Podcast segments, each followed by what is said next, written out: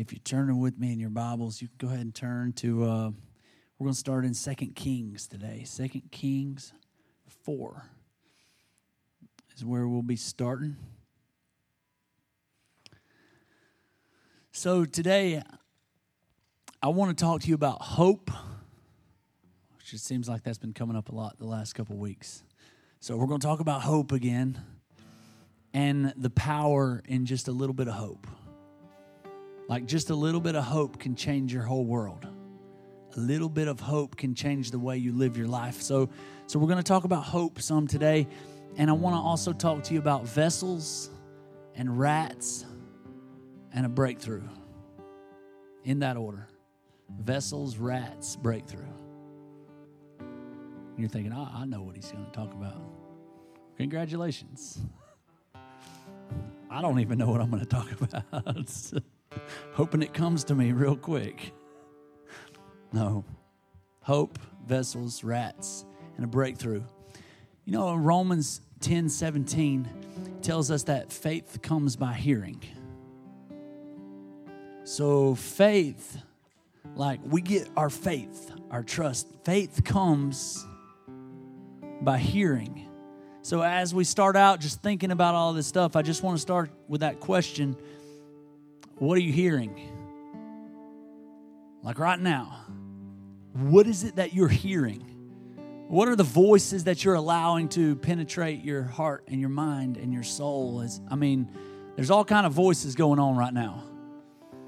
Are, are you hearing social media? Are you hearing politics? Are you hearing and I'm not saying it's a bad thing to be informed, but I'm asking, what are you hearing? Keep that in your mind. Are you listening to facts or faith? Because sometimes faith goes against the facts.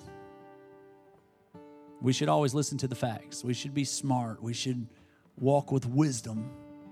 But sometimes faith doesn't make sense. And sometimes God says He'll do something, and the facts say it can't happen. And as people of faith, we have to know that, yes, we want to know the facts. We want to know what's going on. We want to be people of truth. And as a matter of fact, but we also know our faith tells us that, hey, we, we also believe in something bigger than the facts. So, what are you listening to, facts or faith? Because if you can hear His voice, if you can hear God's voice, if you can hear the voice of your Father, then it becomes really easy to trust Him. But if you have a hard time hearing His voice, if you're not hearing His voice, if the relationship's not there, so you don't, it's hard for you to decipher was that God, was that not God? Was there's there's so many voices that you can get confused, and then it's hard to trust. If you don't have trust, you don't have faith. You can't, it's hard to walk in confidence if you don't hear his voice.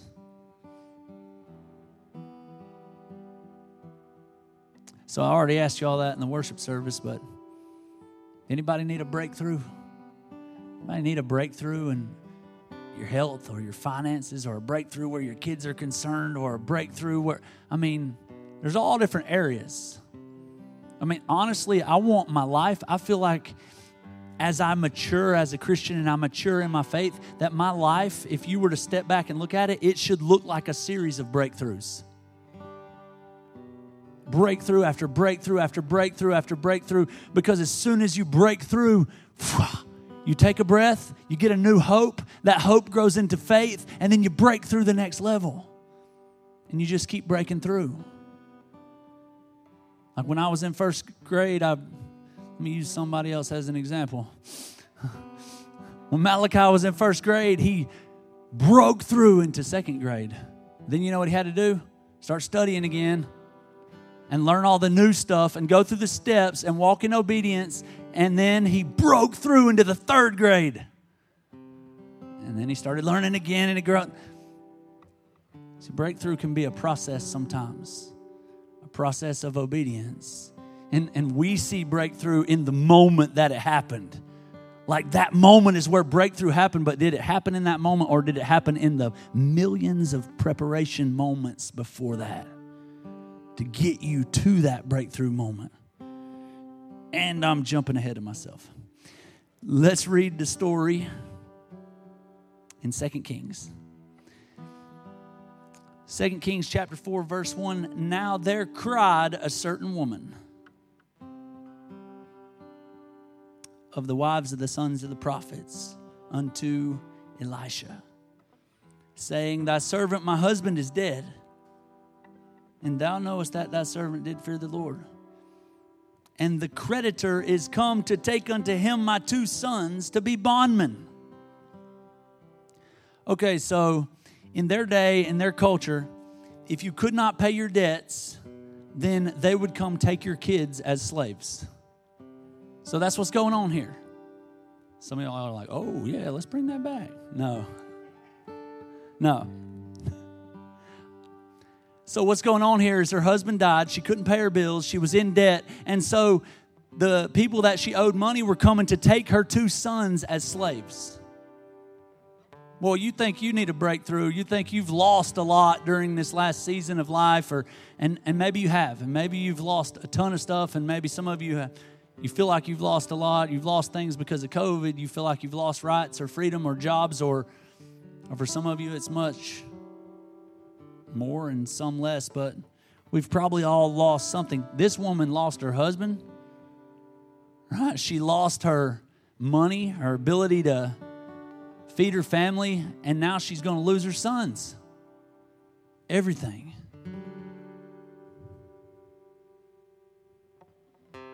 So Elijah asked her two questions. And I'm going to ask you those two questions today. He asked her two questions, and we see them in verse 2. And Elisha said unto her, What shall I do for thee? You tell me. Tell me. What? Imagine if you're her. I, I just told you. My husband's dead. I owe lots of money, and I'm losing my kids. They're going to be slaves. Um, I need money. Like I just got done telling you this big story about how my sons are going into slavery because I don't have money to pay my bills. And you said, What do you need? Hello? I thought you were the prophet. You're the man of God. You are who is supposed to speak on the people, speak to the people on behalf of God. I just, you got to screw loose. I need money. What do you think I need? He said, What do you need? That's the first question. What do you want? Well, I just need to pay my power bill. That's what I want trying to figure out how to pay my power bill this Friday before they shut it off. Remember when the children of Israel were slaves and Pharaoh said that uh, they're getting too strong. Oh no, they're going to overtake us. They're having too many kids. They're getting strong. They're our slaves. So uh, make them get their own materials, grow their own wheat, and get their own clay to make the bricks to build our pyramids. Because before, the Egyptians were supplying them with all the materials, and then they just had to build it. Right? So Pharaoh said, make them get their own. And you know what the children of Israel did? They prayed that God would help them gather the materials well. They pretty much prayed that they could be better slaves rather than pray for their freedom. They just tried to figure out how to be better slaves. They were dreaming small. They forgot about the God that they serve. You know, uh, when Henry Ford was asked about the automobile, um, and he said that if you asked the people what they wanted, they would have said faster horses. They weren't dreaming big enough. Don't be dreaming small. Don't be asking God to make you a better slave. God's got something way bigger than that for you we get stuck. God has a worldwide ministry for you. And you start saying stuff like, well, I don't even have the money to get to Atlanta, much less Africa. We cancel out what God wants to do because we start spitting the facts. I can't do that. I'm not educated to do that. I don't have the money to do that. I can't go there. I can't minister to him. I can't I can't even fix I can't fix my marriage. It's too far gone. I can't what you can fill in the blank, but we all we like to come up with excuses. In fact, every time God's told me to do something, I feel like I've come up with some kind of excuse, even if it was only in my head. Like to think I've gotten better at that, but the bigger the call or the more faith it's going to require, the more excuses I can come up with. The bigger the call, the more excuses. For me, I know that's not y'all, but that was just a moment of transparency. I can come up with some excuses why I can't do what God wants me to do. So, first, you got to get a vision, have a dream, like you're going to see it, you're going to see the plan. And then comes hope. All right, let's look at the second question. First question was, What do you want? Second question, What hast thou in the house? That's the second question God's asking you today. What do you have? Like, take an inventory of your heart and your soul and your life and right now and just think about what do you have? What gifts do you have? What skills do you have? What resources do you have? What do you have? Now let's look what she said and see if your answer is anything like her answer was. Thinking, oh Lord, he's still in the second verse. I'm going to speed it up. Don't worry. And she said, Thine handmaid hath not anything. I ain't got nothing. Have not anything in the house save a pot of oil. He said, What do you have? And she said, Nothing but a little pot of oil. That's all I have. I don't have anything. Yes, you do. In fact, you have everything you need. Like she, we're about to see, she had what she needed, but in her mind, it was nothing. It was nothing. I don't have anything except a pot of oil. What good is that going to do? She had what she needed, and so do you. You just need the faith or the trust to let go of what you have. That's the problem. We don't want to let go of our. I got nothing but a pot of oil, but I sure ain't letting go of my pot of oil because that's all I have. I just told you, I ain't got nothing else. I'm not going to let go of it. I'm not going to pour it out. I'm not, and we see it all throughout Scripture, but we have to let go of it, or where's the faith? Where's the trust? If you don't ever let go of what you have, you just have what you have. We have to be willing to let go of what's in our hand. You have what you need. Are you willing to let go of it? Put it back in His hand. Genesis 2 7, God formed man and he breathed life into him. God spoke creation into existence and he got down and he formed man with his hands. He breathed life into him. And he asked you to put your life back in his hands. Because to you, it's not enough. Are we just singing in that song? Not enough. To you, your life's not enough. But if you'll release it, it's more than enough. Why? Because He knows how to use it. He knows how to work it, as Romans 8 28 says. God works all things together for the good of them that love Him and are called according to His purpose. If you're chasing after your purpose, God will work everything together for your good.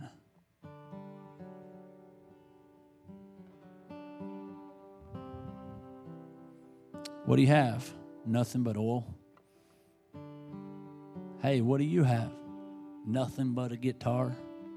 What do you have? Nothing but the ability to connect with kids. What do you have? Nothing but a lawnmower. What do you have? Nothing but a million bucks. See me after service. if that's you, I felt that. Certainly not me. What do you have? Time? Nothing but time. God will use it if you give it to Him. God wants your nothing but. Put it in His hands. When God when God called me to preach, I didn't have what I needed. I didn't feel qualified. I said, I can't. I got nothing I need. I don't have an education. I didn't go to you know seminary. I, I don't have experience standing up in front of people. It's not. I'm not comfortable with it. I got like I got nothing but the ability to tell a story. And God's like, that'll work. Will you give it? And I said, nah. So he had to keep asking me. Like what you feel like what you have is not enough, but God can use it if you give it to him. And that's where your faith grows. Doesn't matter if you're qualified. God will use it. You want me to feed 5,000 people with one order of fish and chips? Give it.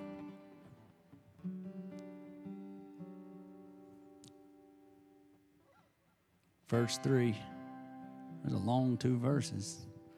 Then he said, wait a minute. Then he said what? He asked her two questions. Then he said, Go. Let me do something. You got to go. You want to see a breakthrough. You want to see a miracle. You want to see God do something big in your life and help you out in the things you've been praying about. There comes a point in time where you have to go. You put it into action. We read it last week in Paul's letter. He put it into action. These things that you've seen of me, the things that I've taught you, you got to go. Then he said, Go. Go do what? Borrow the vessels abroad of all of thy neighbors, even empty vessels. Borrow not a few. That makes no sense. I said, I need money. You told me to go borrow.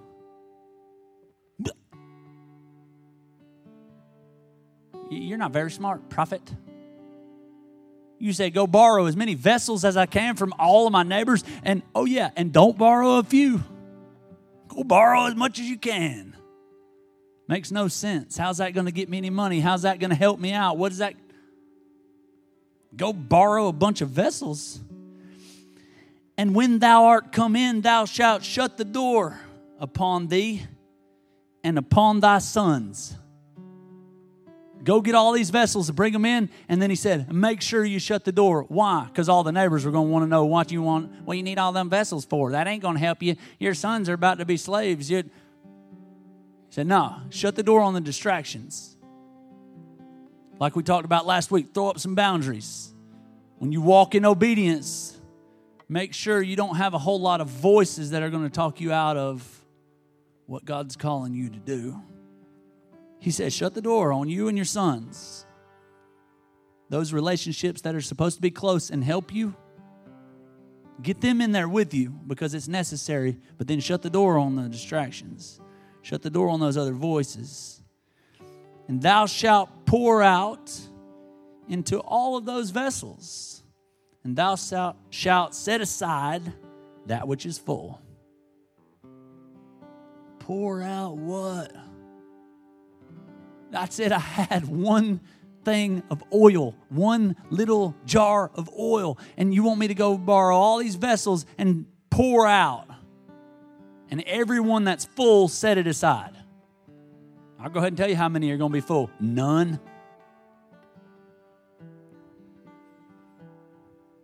I mean, that's how we think. So I'm telling you today, you need to borrow some vessels. Well, go borrow some. You need to dream big. and get a vision. It's good. It's healthy. Dream. Go borrow some vessels that God can fill. See, you don't have all the vessels that you need to do all that God wants to do in and through you. No. I told you a minute ago, you have what you need. Right? You do have what you need. You have what you need to pour into those vessels, but you don't have all the vessels to do what God wants to do through you. So, what do I do? You go borrow some. You can borrow an idea. You know, you can borrow a thought process. You can borrow a system. I don't have an education, so borrow an educated idea from somebody. Well, then what am I going to do? You're going to pour your oil into that vessel. What you have in your hand. Oil represents the anointing. Oil represents, all throughout the Old Testament, that oil, it represents the anointing of God, what He placed on the inside of you, what, what you're good at, what you're passionate about. So go borrow some vessels and get ready to obey. Don't try to make it make sense. Go borrow a program or a system or a thought process, and you can borrow all different vessels. But you need to use your own oil. Right? Don't try to use their, don't borrow full vessels. Don't borrow vessels and try to use somebody else's oil. You, you need to use your own oil, your anointing. You know, she probably had some vessels in her house. Like, she probably had some other vessels in her house that, besides that one jar that was full of oil. But he said, go get some different ones. Go get some different thoughts. You're, you're stuck. Go get some different vessels. More. Bigger. And pour your oil.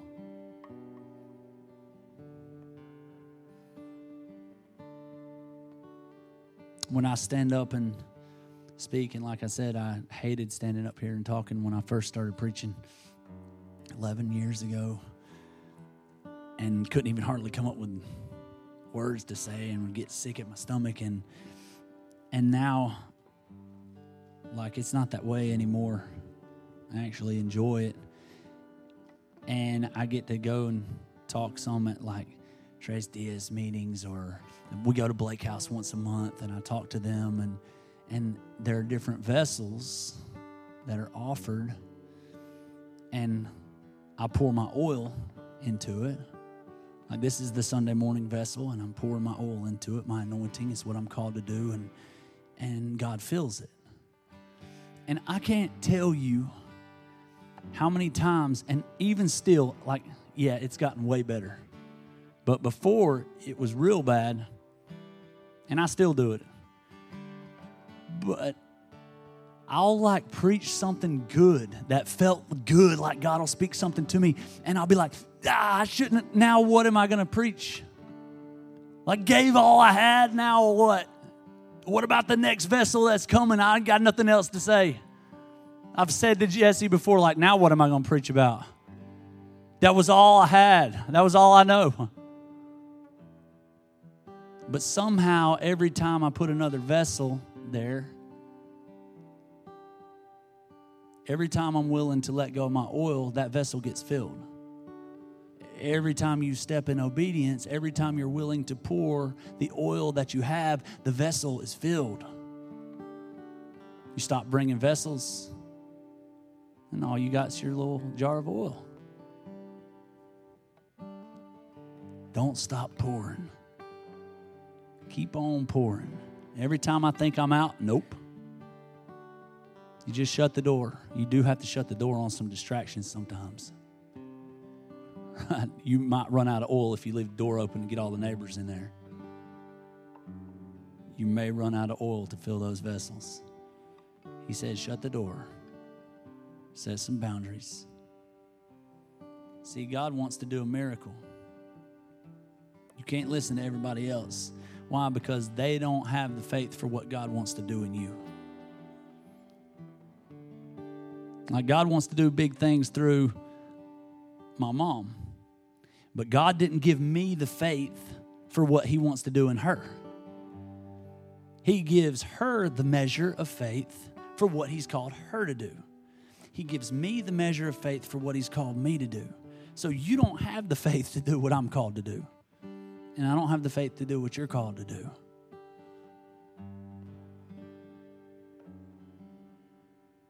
So sometimes we need to shut the door. I'll read you those last two verses. Well, let's see, three verses. So she went from him and she shut the door upon her and upon her sons who brought the vessels to her. And she poured out. You hear that? Her obedience was to go get the vessels, bring them to the house. And, and we talk about how she walked in obedience. She did what she was told, but that just told us her sons went and got those vessels for her. She didn't even go, in, go get them. She was in right relationship. Right? She had people connected to her to help her walk out the call, the vision, the, the dream that God placed on her heart, the thing that God told her to do. She had sons to help her walk it out. So you can't do it alone. Her obedience. She was with the right people. She put it into practice. And it came to pass when the vessels were full, wait, they were all full, that she said unto her son, Bring me yet another vessel. And he said unto her, There's no more vessels. And the oil stopped. She was getting excited. She was dumping it, dumping it, and everyone was full. She said, Give me another one. Give me another one. He said, There's no more. And the oil went, stopped. That's what it sounds like when oil stops supernaturally pouring out of a jar, if y'all didn't know.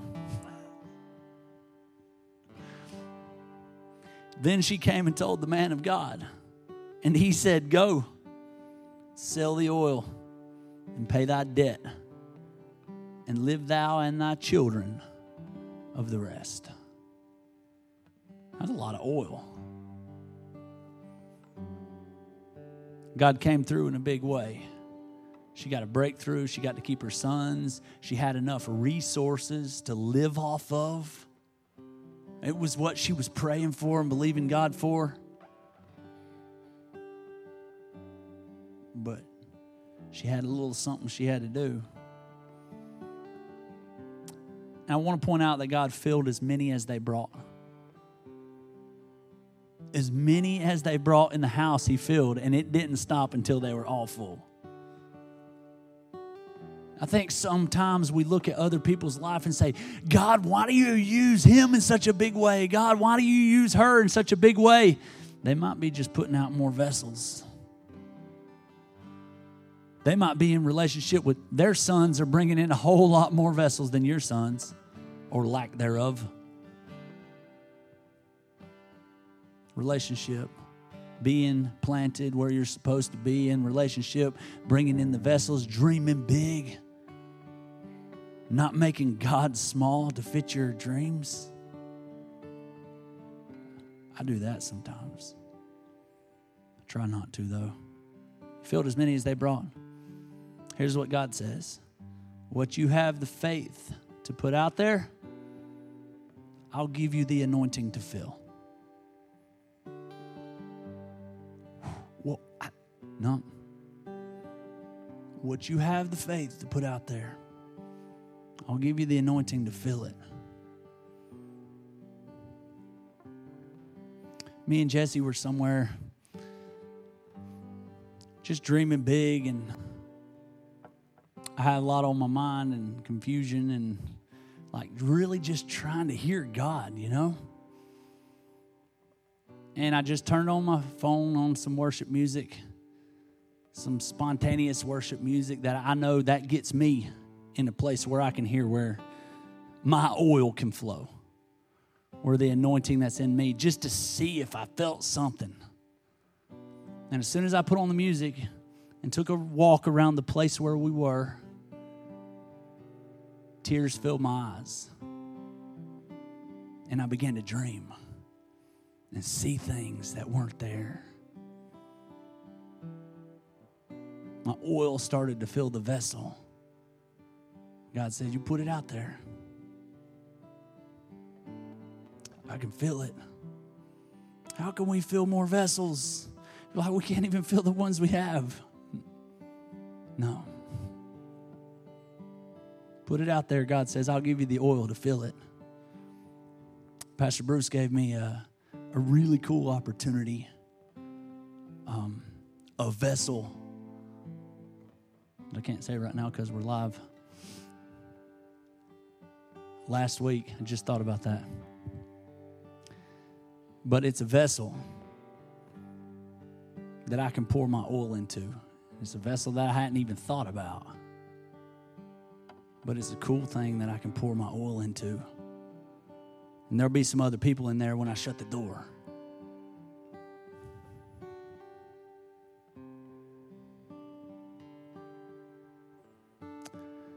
The first pot, like the very first one that she poured into, it was probably, if we if we're real about it, it was probably more obedience than faith. Right? When she took her little jar and walked over to this vessel, it was probably just more out of obedience to the word of God. Like, I don't know what. Okay. Obedience. Maybe there was some hope there. Man, I hope something happens. I don't know what else to do. I'm desperate, God. I'm relying on you. I'm going to take this step of obedience. So maybe there was some hope, but I'd say it was more obedience than faith on the first pot. But then on the second one, she probably started to get a little bit of confidence as oil kept coming out of that jar and filled up that second one. You feel the excitement and the emotion as she went to the third one.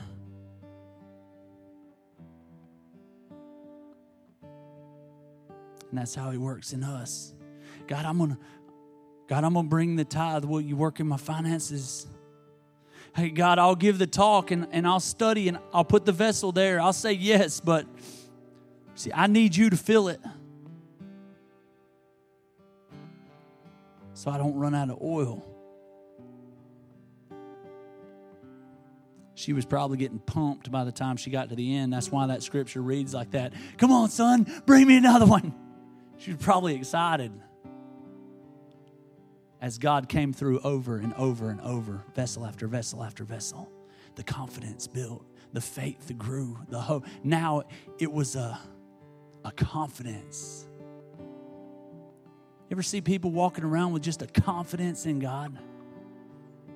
With a boldness? That's because they've been pouring. They've been pouring their oil into vessel after vessel after vessel. and their faith's getting strong. She was pumped. That uh, I looked up what that word vessel means, um, and it's a Hebrew word. Listen to this: the word vessels that was used there. It means vessels, instruments, jewels, armor bearer, weapons, a bag, a carriage, artillery to furnish. It means one another, like another person, being called a vessel, pot, sacks, things that are made, and tools.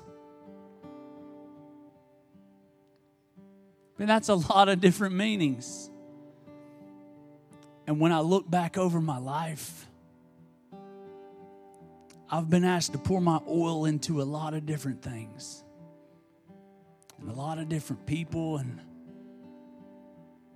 weapons and armor bearers and instruments and jewels that, that represents money like resources and goods. So go get a lot of vessels and i want to tell you today that the same god that filled the first one he can do it again he did it once he'll do it again he made a way where there was no way one time he can do it again. He's got the map. She got her breakthrough, she got her miracle with some obedience and some hope or some faith. Remember David? I won't go and read you the story, but you remember King David? Uh, there was a certain story uh, where David and his his mighty men were going off to wars before he took the kingdom from Saul. And David had these 600 mighty men, and they went off and they were fighting a war. And they came back, and their whole village and their houses were burned. And all of their wives and their kids were taken captive into slavery. It was a bad day. They lost a lot. And, and if you go read the story, it's in 1 Samuel chapter 30. If you go read it, like all the men, it says they started crying and they got depressed. And then they all turned on David. And they decided he's our leader. It's his fault that we lost everything, that life's not turning out like it's supposed to. We lost our wives, we lost our kids. And so they all turned on David and they decided to stone him and kill him. So not only did David feel like a failure, not only did David lose his wife and his kids into slavery, now all of his men have turned on him and they decided to kill him, put a death sentence on him. So David and his men burst out loud the walls, and they wept and they wept until they were exhausted with weeping. And David's two wives, mm-hmm, and Abigail, the widow of Nabal, had been taken prisoner along with the rest. And suddenly David was in even worse trouble. See, there was talk among the men, bitter over the loss of their families of stoning him. And look what David did. David strengthened himself with what? With trust in his God. David strengthened himself by trust in God, remembering God. How many times has God come through in the past? How big is God? God can do this. David strengthened himself.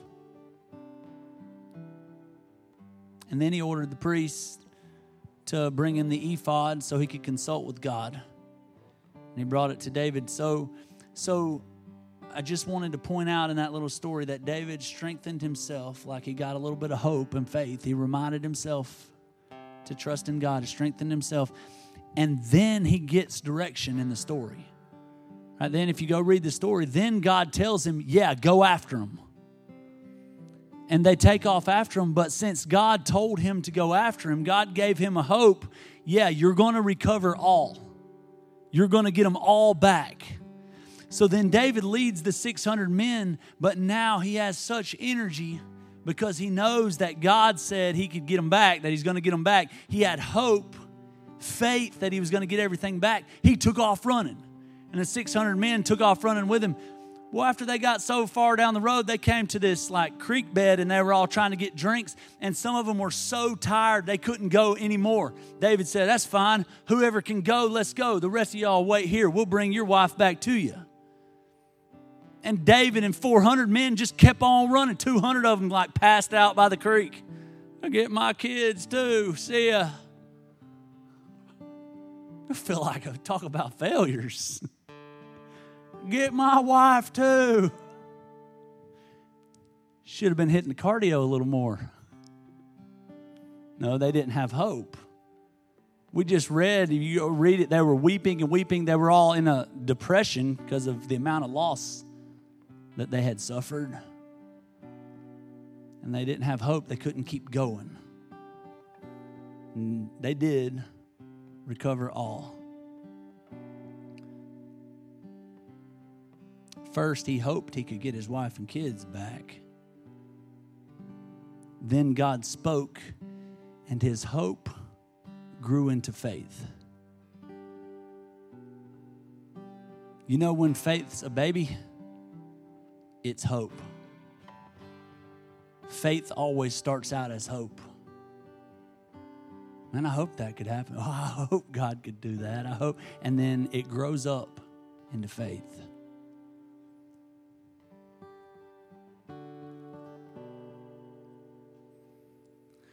There's a psychological term that they did all these studies and they came up with this term, and it's called learned helplessness. Learned helplessness. And a lot of people have what they call learned helplessness from going through trauma, or it can be from going through a divorce, or from an abuse, or from all different kinds of things. You can have learned helplessness. You can get it from just having two parents that are enablers and they teach you to be helpless and not know how to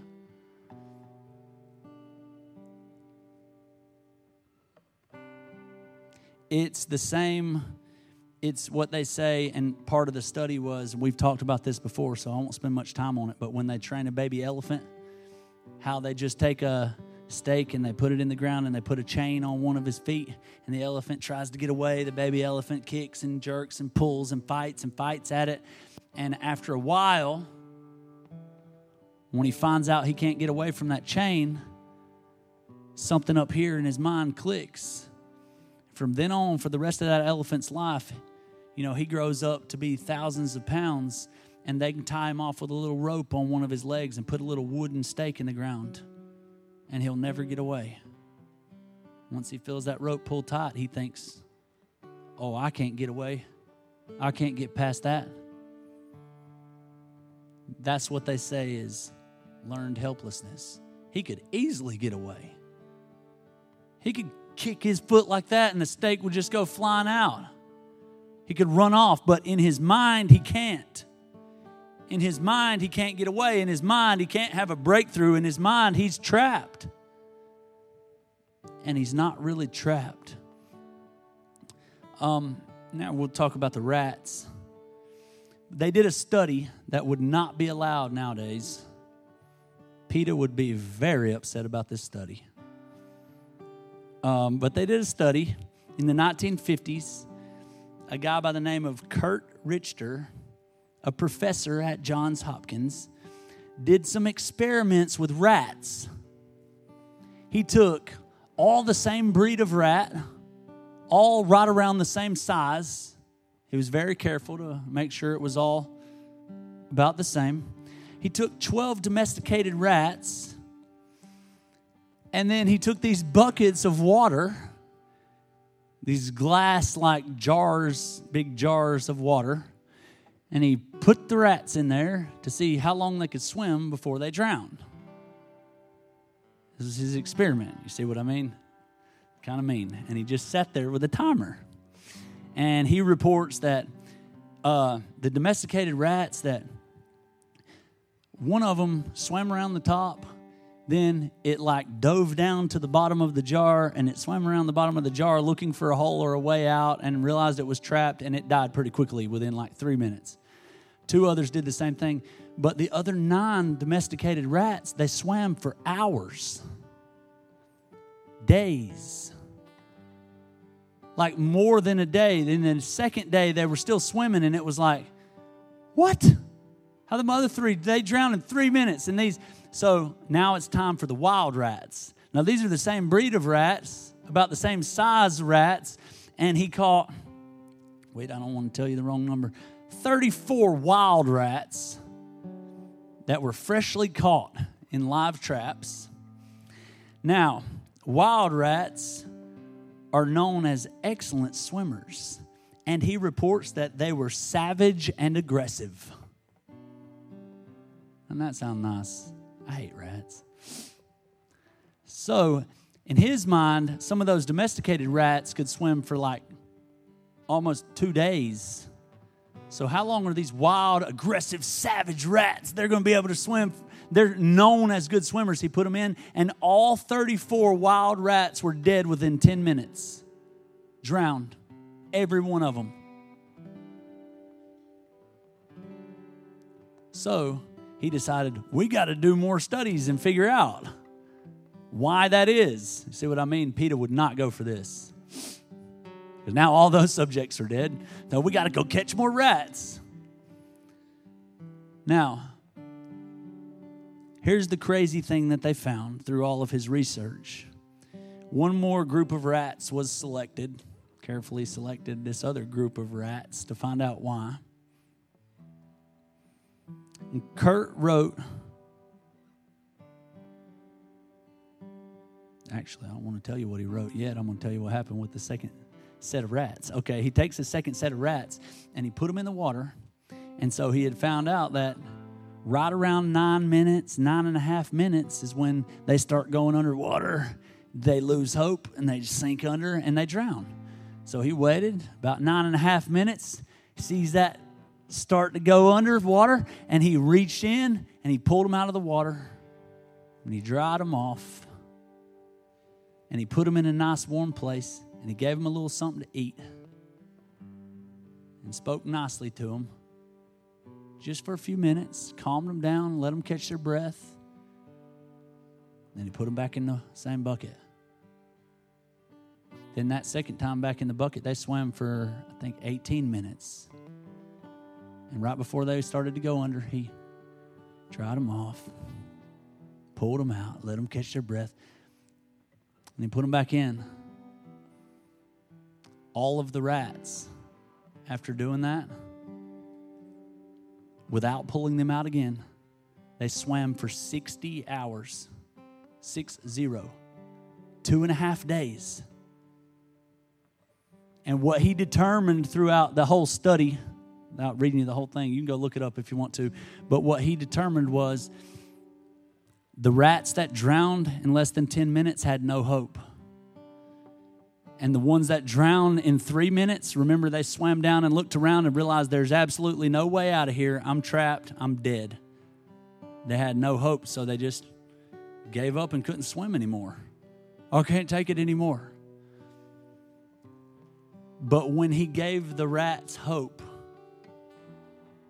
that, yeah, this situation looks bad, it looks dark. It looks like I'm going to drown. But I know from the past experience that once I'm about to die, a hand's going to reach in and save me. It gave them just hope.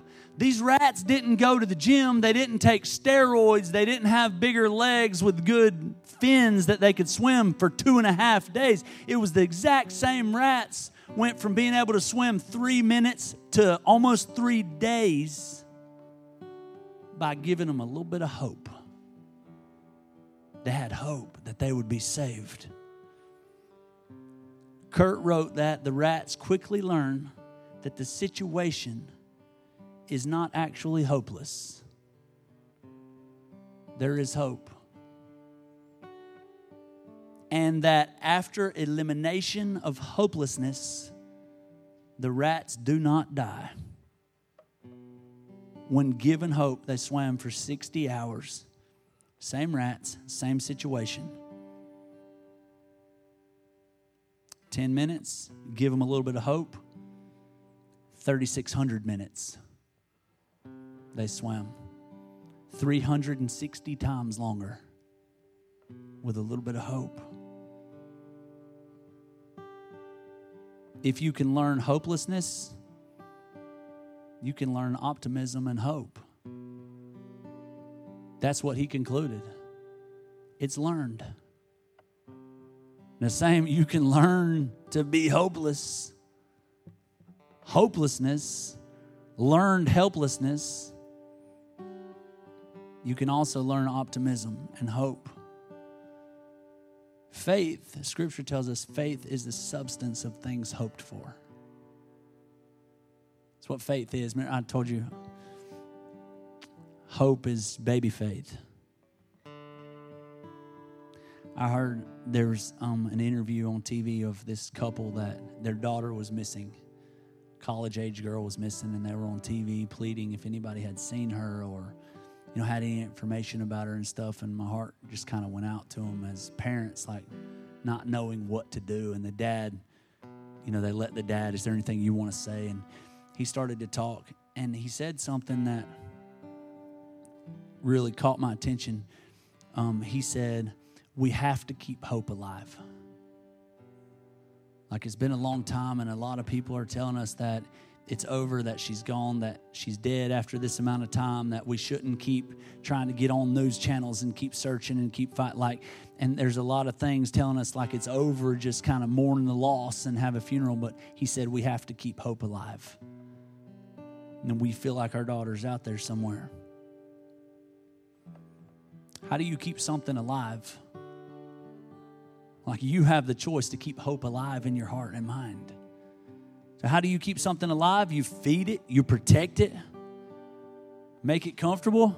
Then what happens? It grows. Grows into what? It grows into faith. Jeremiah 29 4. We all, all the good Christians like Jeremiah 29 11. God has plans for you, hope for your future, prosper you. And quote that one. Look at 29 4 says, Thus saith the Lord of hosts, the God of Israel, unto all that are carried away captives, slaves, whom I have caused to be carried away from Jerusalem unto Babylon. What? Few verses later is where we're going to hear about how God has a plan and a hope for their future to prosper them and but they're slaves. They were slaves in captivity when God said this to them through Jeremiah. This doesn't look like hope. This doesn't look like a future of prosperity, God. When I look at my surrounding situation, when I look at where I live, when I look at what's going on in the world, when I look at where I need you to come through, this doesn't look like hope. This doesn't look like a future. This doesn't look like all the things that you said. You know, God won't show you the way. He'll give you a direction, He'll give you a step to take, but God won't show you the whole way. Why? Because you won't follow Him. You won't be in relationship with Him. Right? If I know the way, I don't look at a map. I don't seek direction to Walmart in Bremen. I just go there. Isn't that cool? Like I just know how to get there. I don't turn on a GPS. I don't make sure my phone's good and charged so I know how to get there. I just go there. If you knew how to get, you knew the steps you need to take, and you knew exactly how to get where God wants you to go in life, you wouldn't need God. You wouldn't need any kind of trust or faith. You just know how to get there, and you would go. So I must learn to seek, to listen, and obey. Why? That's how relationship is formed. It's in the seeking and the spending time and the listening and the learning his voice and, and listen. My, and John says, My sheep, Jesus said, My sheep hear my voice, and they won't follow the voice of a stranger. You know how sheep get to know the voice of a shepherd? By being with the shepherd all the time. And he protects them and feeds them and takes care of them, and they remember. It's more than just knowing God's will for my life. God, I want to know your will for my life. I need to know your, I need to know the path. I need to know the next place. I need to know your will. See, the goal is not to use God to get what we want. The goal is for God to be what we want. In my marriage with my wife, Jesse, like, I don't use Jesse to get what I want relationship with Jesse is what I want. The other things are benefits to that relationship. And if you get that twisted or backwards, it's not a good relationship. It's not relationship if I'm just in it to get what I want. God wants relationship with us. If you turn two pages over, Jeremiah 31, verse 17. And there is hope in thine end, saith the Lord, that thy children, there is hope in thine end, saith the Lord, that thy children shall come again to their own border. Your children will come home. And that's the same words are used there as in Jeremiah 29 11. It's translated different um, here and in Jeremiah, different translations say it differently, but it's the same words used where it says it's a, a hope for your future, hope for thy future. So, hope in thine end, like we can take that the wrong way, but what it's saying there is that there's a hope for your future. There's a hope that your kids are going to come home. Last scripture Zechariah 9. Zechariah 9 11.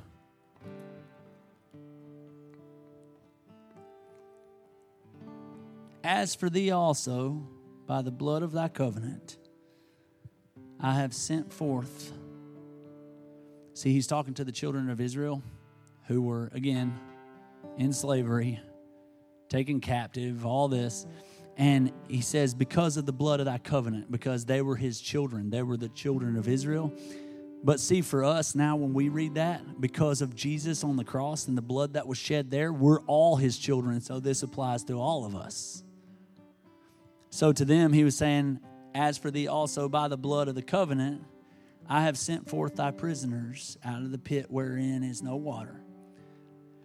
Turn you to the stronghold ye prisoners of hope.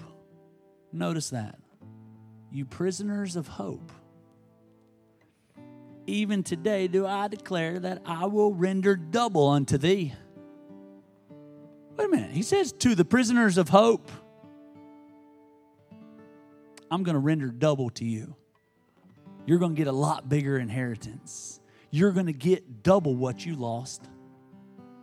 To the prisoners of hope, I'm going to give you double. The NIV words those, that verse like this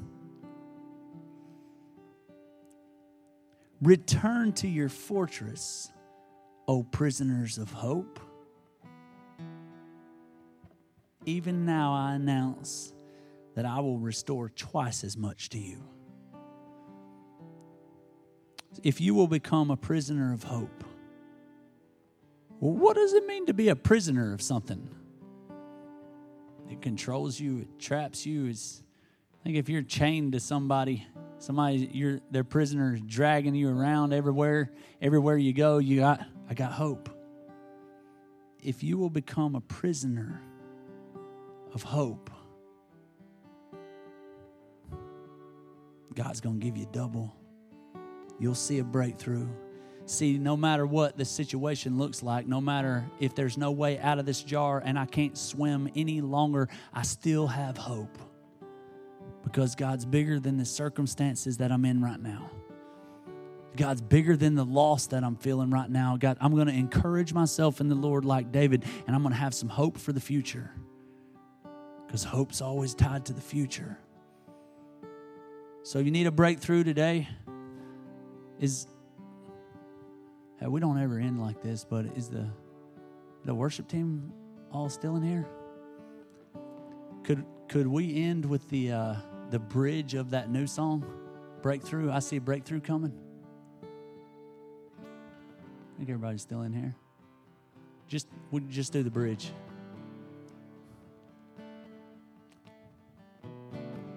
Because I feel like with this message and just with a little bit of hope,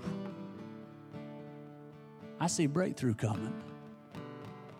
By faith, you can see a miracle. By believing and stepping into what God has for you, things can change today. This situation, right? The rats didn't have to go work out. So, you little rat self, all you need is a little bit of hope and you can th- swim 360 times longer. You can fight that much longer. It's not going to kill you.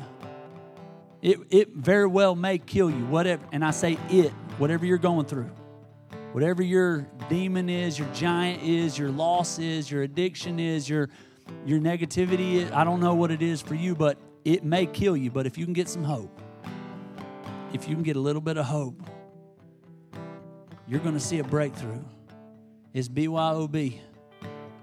Bring your own breakthrough. It's found in you. I can't I can't bring your breakthrough. I don't know the steps that God's called. I don't know the vessels that God's called you to go get. I don't know like I can't bring your breakthrough. But you can. You know what breakthrough means? Here's the definition of the word breakthrough a sudden, dramatic, and important discovery or development an instance of achieving success in a spectacular sphere or activity.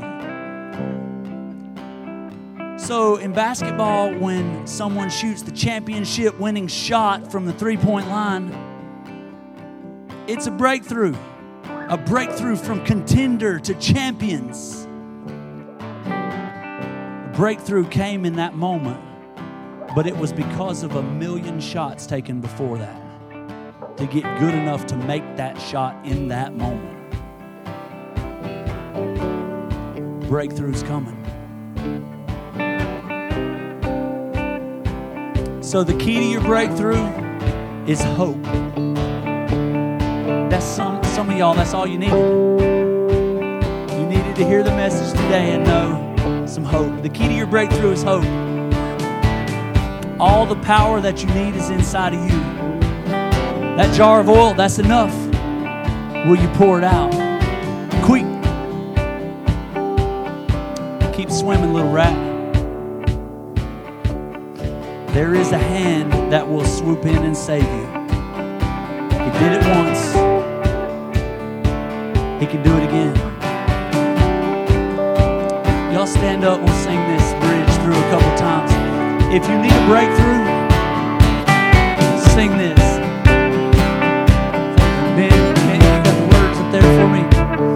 I believe somebody's going to get a breakthrough today.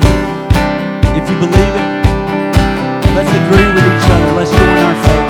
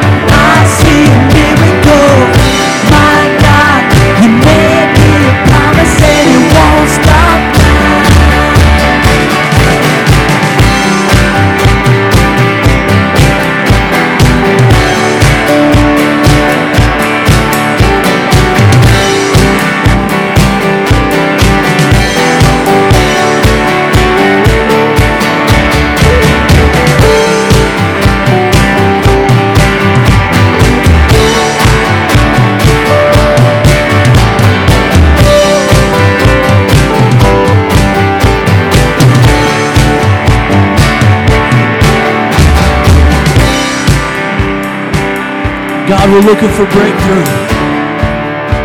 God, we believe that you've called us, that we've heard your voice. We hear your word. And we're going to step out in obedience.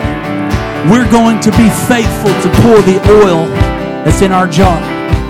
We're going to stop making excuses of why it's not enough or why it won't work. We're going to pour our oil. We're going to gather vessels. And God, we believe what you said